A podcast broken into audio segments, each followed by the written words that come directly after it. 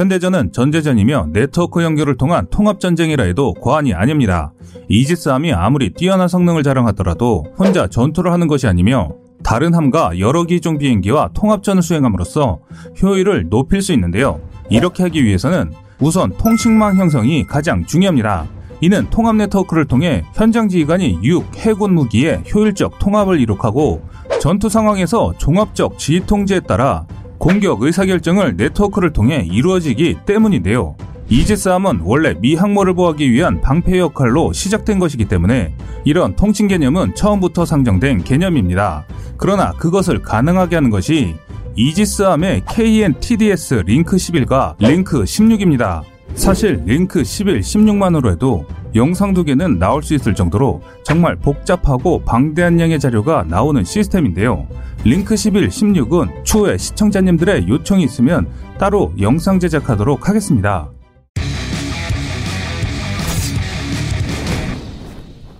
다시 본론으로 돌아와서 우리가 자주 듣던 링크 16은 무엇일까요?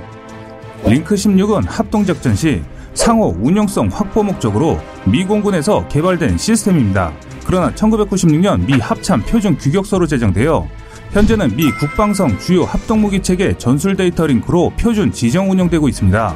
링크 16의 장점으로는 다양한 플랫폼 간 고속으로 대용량인 107kB/s의 전술 데이터 자료들을 교환할 수 있습니다. 단순히 데이터의 전송 속도만 빠를 뿐만 아니라 보안 기능 분야도 향상되어 전파 방해 차단과 데이터 처리를 암호화하고 있습니다. 이것이 링크 16의 주요 핵심입니다. 또한 공군의 MCRC 항적 자료도 링크 16 전술 데이터 링크로 조종사가 상황 전시기를 직접 보면서 작전할 수 있도록 조종사가 앞 전시화면에 자동으로 지상의 레이더 및 공중의 조기 경보 통제의 전술 데이터로 제공받을 수 있는데요. 메시지 종류로는 76개로 위치, 식별 정보, 감시 정보, 대 잠수함전, 정보 관리, 무기 조정 및 관리, 통제, 전자전 정보, 위협, 경고 등에 운영되고 있으며 우리 한국의 세종대왕함도 링크 11과 16을 지원하며 위성 링크까지 지원하고 있습니다. 현재 이지스 시스템은 세종대왕함 배 껍데기보다 훨씬 비쌉니다. 록히드 마틴의 이지스 시스템은 레이더 플러스 컴퓨터, 통합 소프트웨어 플러스 네트워크 전체를 총칭해 이지스 시스템이라고 하는데요. 여기에 방공 요격 시스템으로 막강한 미사일과 근접 방공 시스템이 더해져 이지스 시스템은 빛을 발하고 있습니다.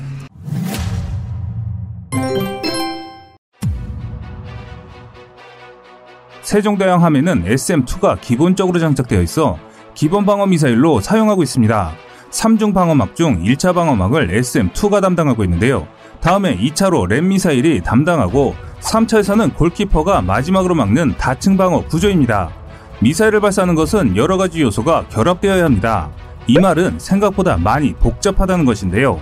우선 모든 공격 무기 체계는 스파이 1D와 통합되어 공격이 이루어져야 합니다. 앞에서 언급한 대로 1차 방어는 SM2가 요격합니다.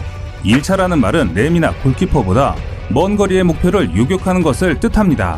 따라서 목표까지는 SPY-1D의 유도를 받으며 날아가는데 이 미사일은 목표물까지 유도하기 위해 SPY-1D가 개입해야 하므로 단순히 RAM처럼 발사하면 끝나는 게 아니기 때문에 이지스함이 20개의 목표를 동시에 공격할 수 있다는 말이 여기서 나온 것입니다. 천여 개의 목표 중에 먼저 선정된 20개의 목표물은 컴퓨터에 의해 자동 또는 수동으로 설정되면 공격 대상이 선별되어 미사일이 발사됩니다. 발사된 SM2의 유도는 다음 2단계로 유도되는데 SM2 미사일이 아무리 성능이 뛰어나고 많은 VLS가 있어도 발사된 미사일이 공격 대상 근처까지와 종말 단계까지의 정확한 유도가 없으면 무용지물이나 마찬가지 미사일입니다.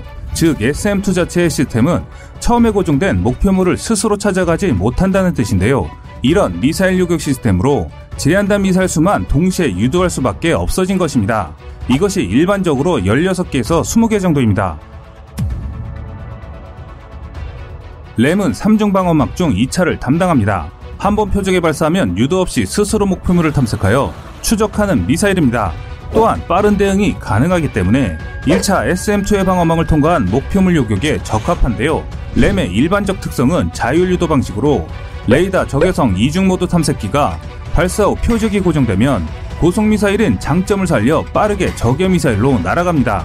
또한 발사대당 21개 미사일을 보유하기 때문에 고성능의 화력을 기대할 수 있습니다. 마지막으로 10km의 요격 범위를 갖고 있어 발사 후에 발사 함정으로부터의 지원도 불필요하다는 장점을 갖고 있습니다.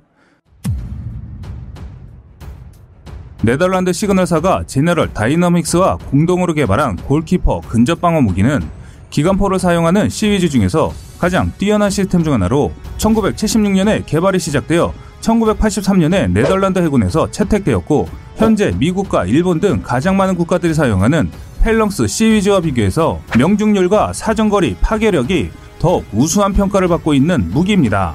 A10 썬더볼트 공격기가 탑재하는 것과 같은 록히드 마틴사가 제작한 GAU-8 어벤져 30mm 7연장 발칸포와 텅스텐제 MPDS 탄을 사용하고 수색과 추적용 레이더를 하나의 포탑에 탑재하며 목표의 선택, 수색, 탐지를 완전 자동으로 수행할 수 있습니다. 수색 레이더는 2차원의 I밴드이고 추적 레이더는 I밴드와 J밴드 두 개로 구성되어 서로 정보를 비교하는 방식이며 적외선 전자광학 탐색 시스템이 있어서 전파 방해 속에서도 공격할 수 있는데요. 자체적으로 다수의 목표를 계산하여 최적의 사격을 가하고 해상 목표에 대한 공격 기능도 있습니다.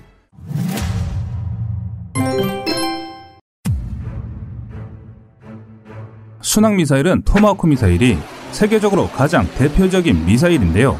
전쟁 초기에 적군 깊숙이 공격하며 특히 지휘부와 통신 시스템에 타격을 주어 승기를 우선 잡기 위한 목적으로 주로 사용하고 있습니다. 반면 정밀성이 탁월한 시스템이지만 단점은 순항 속도가 느리다는 것인데요. 따라서 화망이 걸릴 수 있기 때문에 미국과 러시아, 일본 등 초음속 순항 미사일을 꾸준히 개발하고 있는 실정입니다. 한국 정부는 1970년대 미국과 미사일 협상을 벌인 결과 탄도 미사일의 사거리는 180km, 탄도 중량은 500kg 이내로 개발을 제한하기로 했습니다. 서울에서 180km 떨어진 평양이 간신히 사정권에 들어오는 수준이었는데요. 이후 정부는 미국의 미사일 제협상을 꾸준히 요구했고 2001년 김대중 정부 시절 MTCR 가입과 더불어 탄도미사일 사거리를 300km로 늘리면서 북한의 신의지까지 사정권에 들어왔지만 함경북도 화대군 무수단리 등 북한군의 주요 장거리 미사일 발사기지까지의 거리는 300km가 넘어 유사시 직접 타격이 여전히 불가능했습니다. 그래서 한국은 이를 보완하기 위해 군은 미사일 지침에 제약을 받지 않는 크루즈 미사일 개발에 주력하기 시작한 것인데요. 크루즈 미사일은 탄두 중량이 500kg을 넘지 않으면 사거리에 관계없이 개발할 수 있기 때문이죠. 그 결과 사거리 500km인 현무 3A, 사거리 1000km인 현무 3B와 같은 크루즈 미사일이 잇따라 개발돼 실전 배치된 것으로 알려졌고 다음으로 사거리와 정확도를 높인 1500km의 현무 3C 개발에 성공하면서 한국의 이지스함들은 현무 3C 순항 미사일로 인해 더욱 치명적인 공격을 가할 수 있게 됐습니다. 북한의 스커드 계열 미사일들은 정확도가 떨어지는 것에 반해 현무 3C는 목표물을 1, 2m 오차로 명중시킬 수 있을 만큼 위력적입니다. 현재 현무 3C가 모든 전투함에 배치된 것은 아니지만 기존에 운영해오던 국산 크루즈 미사일 천룡은 500km까지의 사정거리를 보유한 미사일로 그 부족한 부분을 자리매김하고 있습니다. 앞으로 개발되는 한국의 이지스함들은 사정거리 1500km가 가능한 현무 3C를 탑재한다면 한국 이지스함의 공격력은 더욱 강력해질 것으로 전망되고 있습니다. 현재 이지스 시스템들은 단순한 방어 수단이 아닌 강력한 공격력을 자랑하는 무기 체계로 자리 잡고 있습니다. 다가오는 2026년 한국의 미니 이지스함이 추가로 배치된다면 한국의 재해권 장악은 그만큼 더욱 강력해질 것입니다.